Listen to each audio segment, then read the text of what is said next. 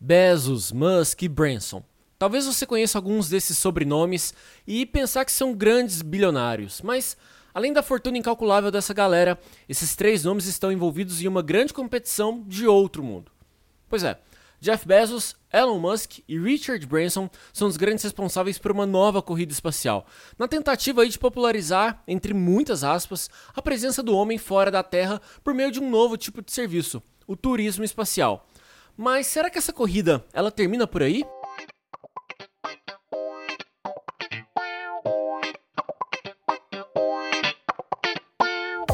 Oi, meu nome é Rafael de Almeida e você está escutando Radioatividade, um podcast que fala de tudo para todo mundo.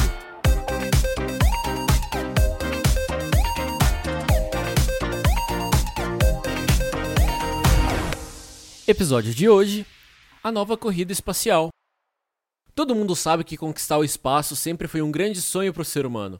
Parece que é algo que desde os primórdios sempre mexeu com a nossa imaginação e também com essa grandiosidade que é o universo, né, comparado com a nossa rotineira e simples vida por aqui. E depois de Yuri Gagarin em órbita e Neil Armstrong na Lua, pessoas comuns como eu e você agora podemos sonhar em algum dia olhar o nosso planeta diretamente lá do céu. Tudo bem que para isso vai ser necessário desembolsar uma boa quantidade de dinheiro, mas quem pode, pode. Dentre as empresas que já oferecem esse tipo de passeio, está a Virgin Galactic e também a Blue Origin, ambas que já possuem aí uma fila de espera enorme para levar mais pessoas para fora da atmosfera. E se esse mercado está decolando agora é porque muito, mas muito dinheiro foi investido por essa galera nos últimos anos. Estima-se que só Elon Musk tenha feito aportes na casa dos 100 milhões de dólares, valor que com certeza é bem maior. E sem mencionar os outros investidores que também colocaram grana nesse negócio. E falar de dinheiro investido nessa corrida espacial geralmente sempre faz nascer o seguinte questionamento: será que não fazia mais sentido aplicar toda essa grana em problemas que nós estamos enfrentando aqui na Terra?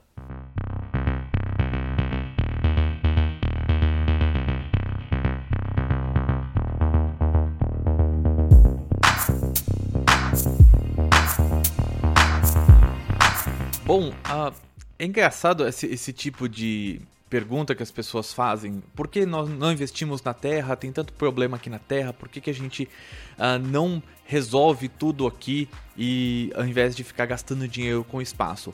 O problema é que as pessoas esquecem que a maioria das tecnologias que elas utilizam hoje é, tem algum tipo de fundo que veio de um ou de um projeto militar ou de um projeto espacial. Você escutou aí agora o nosso convidado de hoje, o Pedro Palota, que é um super querido e que comanda lá no YouTube o canal Space Orbit, que disseca aí nos mínimos detalhes todo o universo espacial.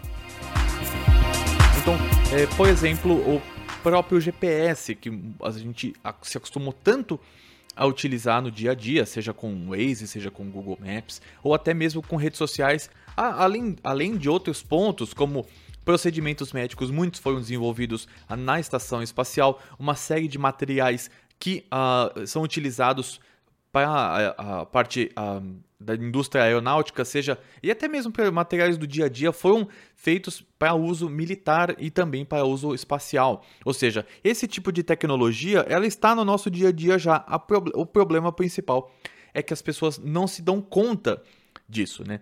E além dessa parte dessas tecnologias do dia a dia, tem a parte toda de informação.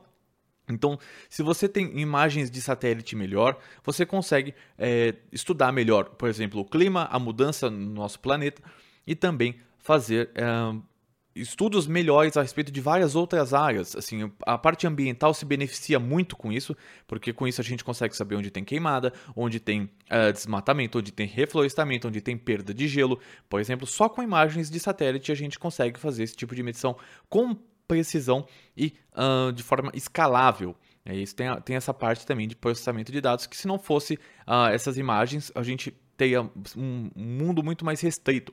Por exemplo, tem imagens, é, constelações de satélites que visitam a Terra várias vezes ao longo uh, do dia, então eles conseguem tirar imagens em questão uh, de eventos que aconteceram há pouquíssimo tempo. Isso facilita muito o entendimento uh, do nosso planeta como um todo e também auxilia em pesquisas científicas para várias outras coisas que a gente pode vir a utilizar. Então, todo investimento que for feito em espaço, ele retorna muito rapidamente para a economia, seja em forma de empregos melhores, seja em forma de uh, tecnologias mais acessíveis, até a própria câmera de celular que utiliza, a gente utiliza tanto aqui a câmera, na verdade, como todas as câmeras, foi uma tecnologia feita para uh, objetivos de estudo de astronomia. Então, o, o sensor uh, da câmera, ou seja, é uma tecnologia espacial, querendo ou não, ou seja, mais uma coisa que a gente usa tanto e que muitas vezes a gente não tem nem ideia que se não fosse espaço a gente não teria. Pedro, falando ainda sobre essa questão do, dos investimentos, é, eu acho que tem um outro lado da moeda também que isso ajuda na questão econômica dos países que têm programas espaciais, né? Por exemplo, uh, o Elon Musk com a SpaceX é, eles são fornecedores da NASA, né, do, do programa espacial da NASA. Então isso meio que ajuda numa redução de custos por parte do governo. Faz sentido essa lógica? Hoje, uh, esses investimentos eles são muito mais bem utilizados. Uh, ainda há alguns projetos mais antigos que não tem tanta é, um custo tão bom ainda do ponto de vista de, de rendimento, poderia ser melhor executado um, um, um projeto ou outro, mas isso está diminuindo cada vez mais a SpaceX ela veio com uma, com uma ideia diferente com relação ao uso desses recursos, então ela reduziu consideravelmente o custo de lançamento uh, e também o prazo de uh, ah, para se lançar, ou seja, consegue fazer lançamento numa frequência muito boa que não é, não é possível ser feito anteriormente. Então, uh, o Elon Musk tem uma parte muito importante nisso, porque ele tinha sempre uma visão dessa de que não, não tem sentido nenhum você construir um foguete para depois jogar ele fora, depois de usar apenas uma vez. Seria como você construir um 747, um jumbo, um avião muito grande, e depois você jogar ele fora depois de ele fazer um voo, por exemplo, São Paulo-Miami. Não tem o menor cabimento, isso é um desperdício de recurso e também dificulta a análise de dados para melhorias futuras nesses foguetes. Então, a SpaceX ela inaugurou para valer essa parte da reusabilidade uh, dos foguetes. Tinha um outro caso, por exemplo, da Blue Origin, que é uma empresa do Jeff Bezos, que fez um tipo de pouso muito parecido, só que num voo suborbital, com um voo muito mais simples, é, ainda que suas devidas proporções. Então, o, a SpaceX tem a vanguarda até hoje dessa parte da reusabilidade de foguetes orbitais. Isso fez com que a NASA, por exemplo, contratando a SpaceX é, em vários tipos de missões diferentes, pudesse reduzir custos muito grandes. Para ter uma ideia, tem um contrato que a SpaceX é, ganhou da, da NASA para fazer o pouso do módulo lunar, que o preço da SpaceX é a metade da concorrência. Então, enquanto a Blue Origin tinha um, valor de 6 bilhões de dólares, a SpaceX cobrou 3 bilhões de dólares aproximadamente. Então, só nesse caso, a SpaceX já economizou muito dinheiro para os cofres americanos. Quando a gente fala de grandes investimentos assim, é, é lógico que tem um lado positivo e negativo da coisa. O positivo, é claro, para todo mundo que são esses avanços na ciência que em algum momento também vão refletir na nossa vida, né? Aqui seja em produtos, em qualidade de vida, em bem-estar. Mas e na sua visão, qual é o lado negativo disso tudo? Né? Tem alguma coisa que você acha que, puta, isso aqui pode pode dar um desgaste, isso aqui vai vai dar um vai ser uma, uma farpa no pé pelos próximos anos? Você consegue enxergar esse esse outro lado da moeda também? Mesmo com todo esse avanço, né, é, pode parecer que uh, existe algum objetivo obscuro por trás, mas a, a princípio não. Uh, essas empresas elas vêm é, numa esteira de desenvolvimento muito grande, venda de patentes também e, e consequentemente, um aumento e uma popularização do espaço a gente vem eh, vendo esse custo por quilo lançado, que é uma medida que você faz, você pega o valor do, do foguete como um todo, né, do lançador como um todo, e divide pela capacidade de carga dele, e você entende quanto que vai custar cada quilo lançado né, para o espaço. Esse valor tem caído ao longo dos últimos anos, tende a cair muito, muito, muito mais em alguns fatores, algumas, algumas ordens de grandeza nos próximos anos. Isso vem, vai trazer uh, mais possibilidades de, por exemplo, comunicação eh, na, na, no próprio planeta Terra. Então, uh, teremos mais um, constelações de comunicações, por exemplo, a fornecimento de internet para áreas remotas. Tem regiões no planeta hoje que simplesmente não tem internet. Então, você não tem. A internet hoje é um bem tão importante uh, quanto água, luz um, e também quanto, quanto gás. Você precisa disso para poder fazer as suas atividades no dia a dia. Então, é, isso tudo é muito bom. A parte que é um pouco ruim e que tem sido é, trabalhada bem, eu acho que é, nos próximos anos vai se mostrar um pouco mais os resultados é a partir do lixo espacial. Eu não acho que haja possibilidade de nós uh, fecharmos a nossa órbita com lixo espacial e não ser possível ir ao espaço. Acho que isso é, é não, não tem nem como acontecer isso, mas começa a dificultar um pouco a nossa vida ali uh, no espaço. Pra vocês terem uma ideia, para você ter uma ideia, uh, algumas coisas, dependendo, a depender da altitude que alguma coisa vai. Então, se ela vai até 500 km, ela pode demorar alguns meses para cair. Se ela vai para mais de 1000 km, pode demorar alguns anos. E se ela vai para uma órbita geoestacionária, que é aquela órbita onde ficam satélites geralmente de comunicação, que é a 35 mil quilômetros de distância da Terra aproximadamente, eles podem demorar milhões de anos para cair na Terra porque vai tendo uma redução dessa órbita ao longo do tempo. Então, algumas, alguns lixos espaciais vão ficar ali por muito e muito tempo. O problema maior são esses que ficam próximos uh, da superfície da Terra, ali a 400, 500 km, que são a órbita baixa. O ideal mesmo é que essas empresas tenham um, toda uma programação para poder é, deorbitar esse lixo, ou seja, fazer com que ele caia na Terra, ele vai queimar e dificilmente vai acertar alguma coisa. Então eu acredito que a, a tratados internacionais precisam ser um pouco mais trabalhados para poder atender a esse tipo de demanda e os países têm que fazer com que as empresas sejam responsáveis por uh, limpar o seu próprio lixo do espaço. Então esse é, eu vou dizer assim que esse é o ponto pior. Do resto, uh, mesmo que seja uh, a parte de um, de carbono, de pegada de carbono e tal, isso não é relevante nesse momento porque ainda é muito pouco. Uh, os lançamentos espaciais não gastam, não, não jogam tanto CO2 assim na atmosfera, principalmente porque tem foguetes movidos a hidrogênio. O hidrogênio ele solta água basicamente quando queima, quando ele faz a sua queima.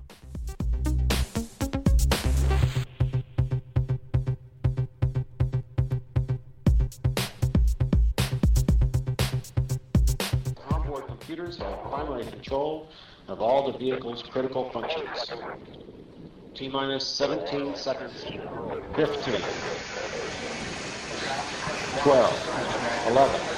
10. 9. 8. 7. 6. Start. Start. 2. 1. Liftoff of the Space Shuttle Discovery, returning to the space station, paving the way for future missions beyond. Well,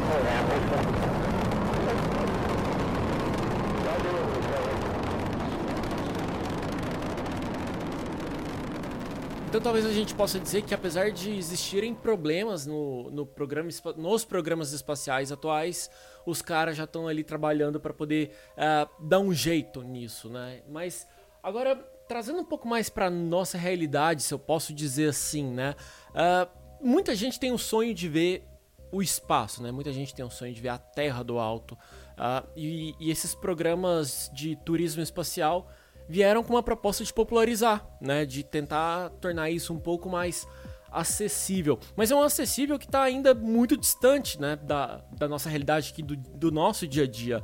Uh, você que está mais por dentro desse contexto, dessas notícias, enfim, desse, desse universo, você acha que uh, existe uma chance de daqui a algum tempo pessoas comuns como nós conseguirmos ver o, a Terra do alto, sei lá, como se fosse uma, uma viagem de avião? É, você acha que isso é, é, um futuro plausível ou é um futuro ainda bem restrito? Como que você enxerga isso? O espaço ele tende a se tornar mais popular nos próximos anos. Ainda acredito que isso vai ser uma coisa para bilionários nesse momento, depois para multimilionários, depois para milionários e pra, depois fora, para pessoas fora. muito ricas. Mas não acho que uh, uma pessoa uh, de classe média, nos próximos, pelo menos nos próximos 20 anos, consigam ainda ir ao espaço.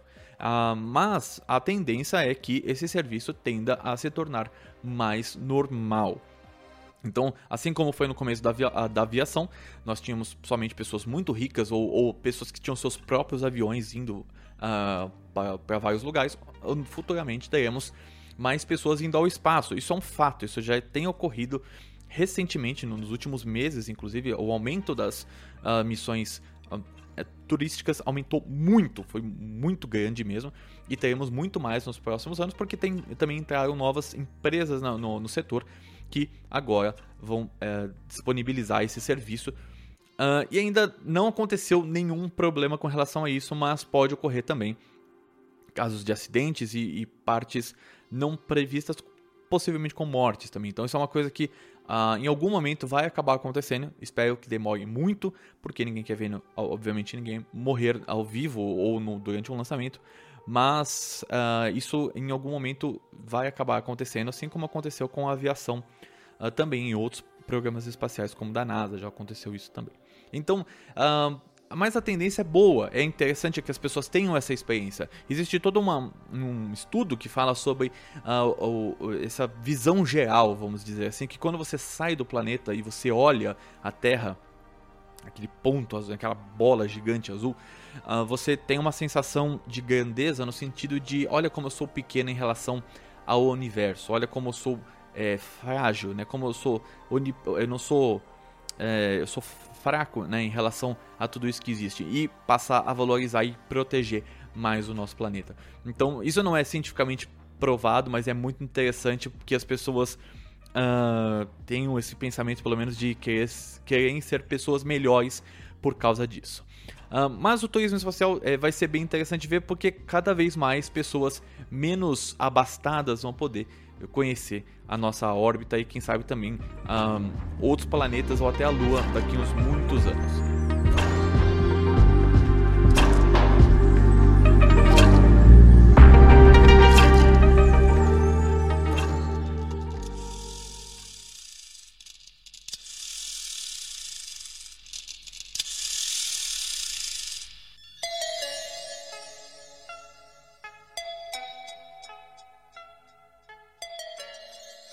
Enquanto nossos olhos estão voltados para o espaço e esse momento de ganhar segurança e conforto em algo que aos poucos começa a ficar um pouco mais comum, os olhos de muitos cientistas, engenheiros, projetistas e investidores já estão posicionados para outros lugares do mapa, ou melhor, do céu. Décadas depois da última viagem lunar, o ser humano vai voltar a pisar na Lua em 2024. Pelo menos é o que promete a SpaceX depois de vencer uma concorrência da NASA, que vai pagar aí para a companhia do Elon Musk quase 3 bilhões de dólares. Isso mesmo, bilhões. E todos esses testes e lançamentos que a gente está acompanhando hoje já podem ser aí considerados quase como um aquecimento para o que vem a seguir. Pedro, eu tô com a leve sensação de que 2024 tá logo ali, sabe? É, e que tá muito em cima da hora. Uh, você sabe de algum detalhe que já tenha sido divulgado sobre essa nova missão de retorno à Lua? É, estamos preparados para isso? Não está muito, não tá muito em cima da hora, não? O que, que você pensa disso?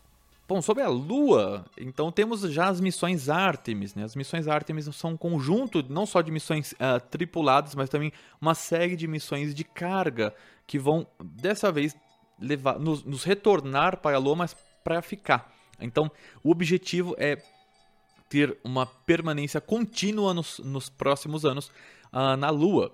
Ou seja, uh, teremos uma estação espacial em órbita da Lua, que é a Gateway, e ela vai ficar ali como um entreposto para essas missões Artemis. Então, a primeira missão Artemis deve decolar uh, no começo de 2022, mas ainda é uma missão não tripulada. A, a próxima Artemis 2 uh, em algum momento em 2022 ou 2023 e a missão Artemis 3, eh, e essa é importante, Artemis 3, porque ela vai ser a primeira tripulada para a, para a Lua.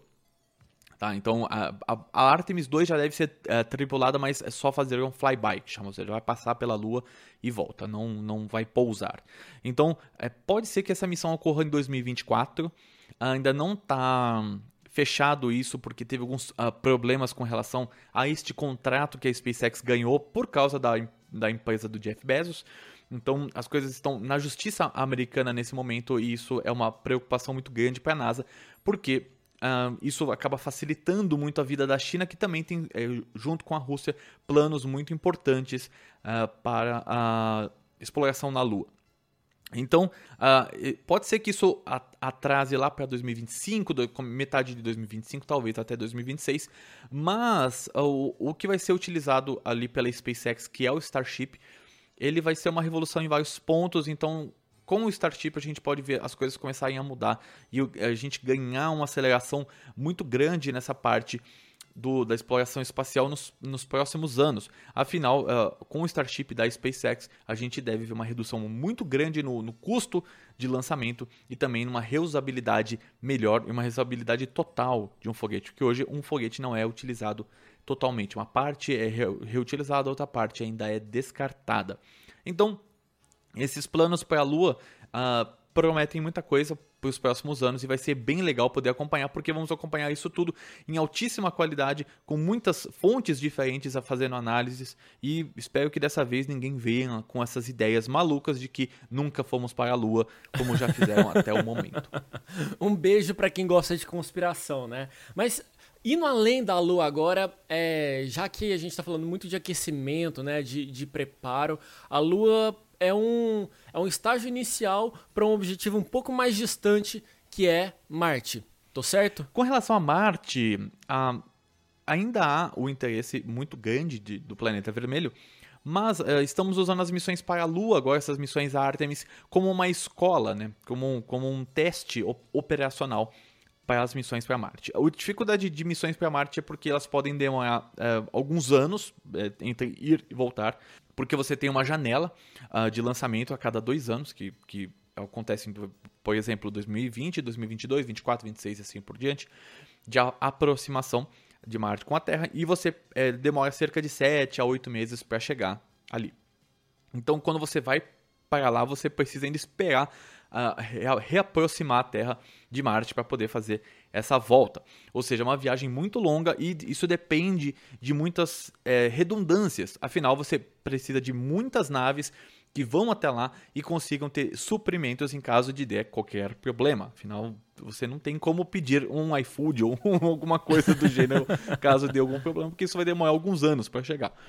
Então, é, eu, eu acredito que essas ideias sejam inspiracionais, tá? não sejam ideias é, para é, aplicar agora. Eu não, acredito, eu não acredito em nada que seja concreto para Marte antes de 2030, tá? porque ainda tem muita coisa para ser aprendida com a Lua. E a gente vai fazer muito isso nas missões Artemis. A SpaceX é aqui está na, na ponta, na vanguarda dessa parte também. A SpaceX diz que o plano dela é colocar uh, pessoas, é, colonizar Marte, né, permitir a colonização em Marte, chegar até Marte com seres humanos e colocar um milhão de pessoas ali na, ainda nesse século. Ainda assim, é uma meta muito agressiva e tudo mais, mas eu acredito que seja muito legal ter esse tipo de objetivo, nem que seja ele inspiracional, somente para agregar pessoas para trabalhar uh, na SpaceX. Isso é muito interessante mesmo. Pedro, ali atrás você falou um pouquinho sobre a China e a Rússia, né? E aí eu acho que é legal também a gente entender como que esses outros países estão se posicionando, porque não deixa de ser uma corrida, né? A gente sabe dessa rivalidade passada entre Estados Unidos e uh, a Rússia, por exemplo, né? Então, como que você está enxergando essa, essa batalha de países? Bom, além dos Estados Unidos, que sempre foi a... Uh principal investidor no, no, programa espacial no mundo todo, mesmo durante a Guerra, da, da, durante a Guerra Fria. A, a Rússia também tem investimentos muito interessantes e tem a China. A China vem como uma potência muito forte no espaço. Se você tirar a SpaceX uh, dos Estados Unidos, fingir que ela não existe, a China hoje lideraria a corrida espacial. Tá? Ela tem os lançamentos muito frequentes, ela tem um bom, é, uma, uma boa quantidade de foguetes que podem fazer vários tipos de missão.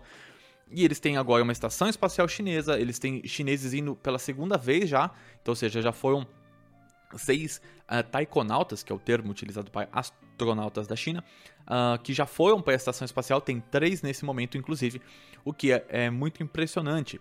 Então, uh, eles têm que continuar investindo e vão, se os Estados Unidos continuarem com alguns problemas que eles têm atualmente com relação à a, justiça americana, com relação a, a principalmente a Blue Origin, que é uma, uma, a empresa do Jeff Bezos, eles tendem a se complicar muito nessa corrida espacial, porque a China não tem toda essa burocracia para é, aumentar o seu orçamento, caso seja necessário. Então, eles têm uh, feito muita coisa boa. Eu acho que a China hoje é mais uh, transparente do que era no passado.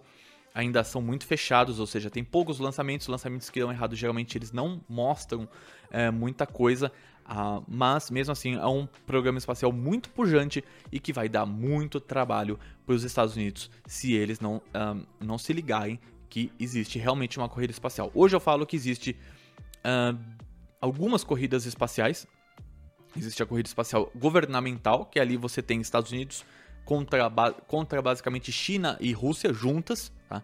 é, nessa corrida para a Lua.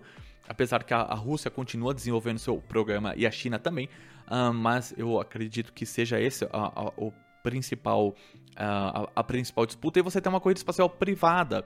Essa corrida espacial privada ela é bem é, interessante porque um, você tem a SpaceX, você tem a Blue Origin, você tem outras empresas menores que estão aparecendo, como a Rocket Lab, que é uma empresa que tem um foguete super pequeno, mas é muito bacana. E você tem uma, uma série de outras empresas muito pequenas, como Firefly Aerospace, a Relativity Space, que faz, um, por exemplo, um, um foguete todo impresso em 3D, o que é muito impressionante. Tá? Então, uh, eu acho que uh, a SpaceX ainda é a líder no mundo todo na parte privada e os Estados Unidos é líder na corrida espacial por causa da SpaceX.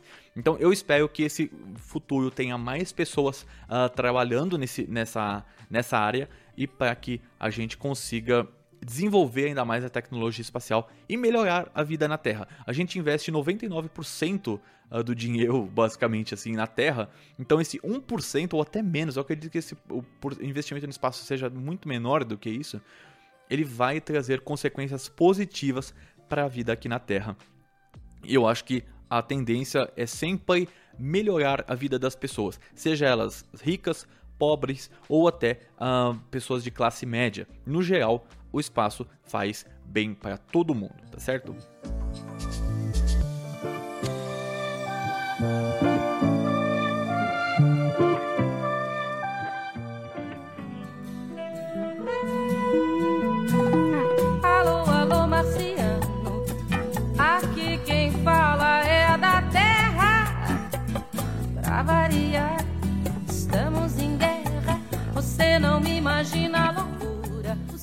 Fato é, o homem nunca vai deixar de investir dinheiro em questões que podem ou não parecer relevantes aos olhos dos outros. Mas é indiscutível que, por mais supérfluo que algumas dessas viagens possam parecer, elas meio que ajudam, ajudam a pavimentar o desenvolvimento de novas tecnologias que, de alguma forma ou outra, vão contribuir com a nossa realidade aqui na Terra.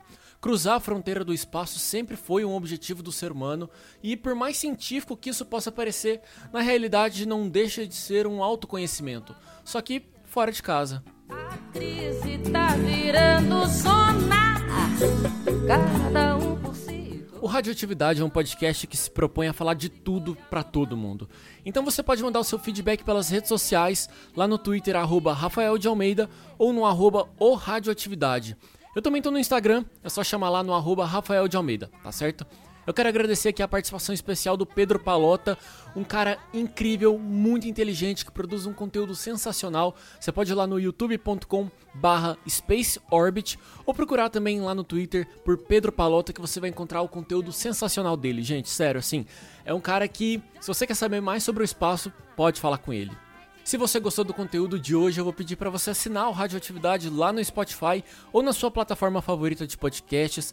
Peço também para que você recomende para os seus amigos. E assim, se você quiser fazer a diferença, você pode se tornar um contribuinte mensal acessando picpay.me barra radioatividade, tá certo? No mais, é isso pessoal. Te vejo no próximo episódio. Beijo grande, um abraço e tchau!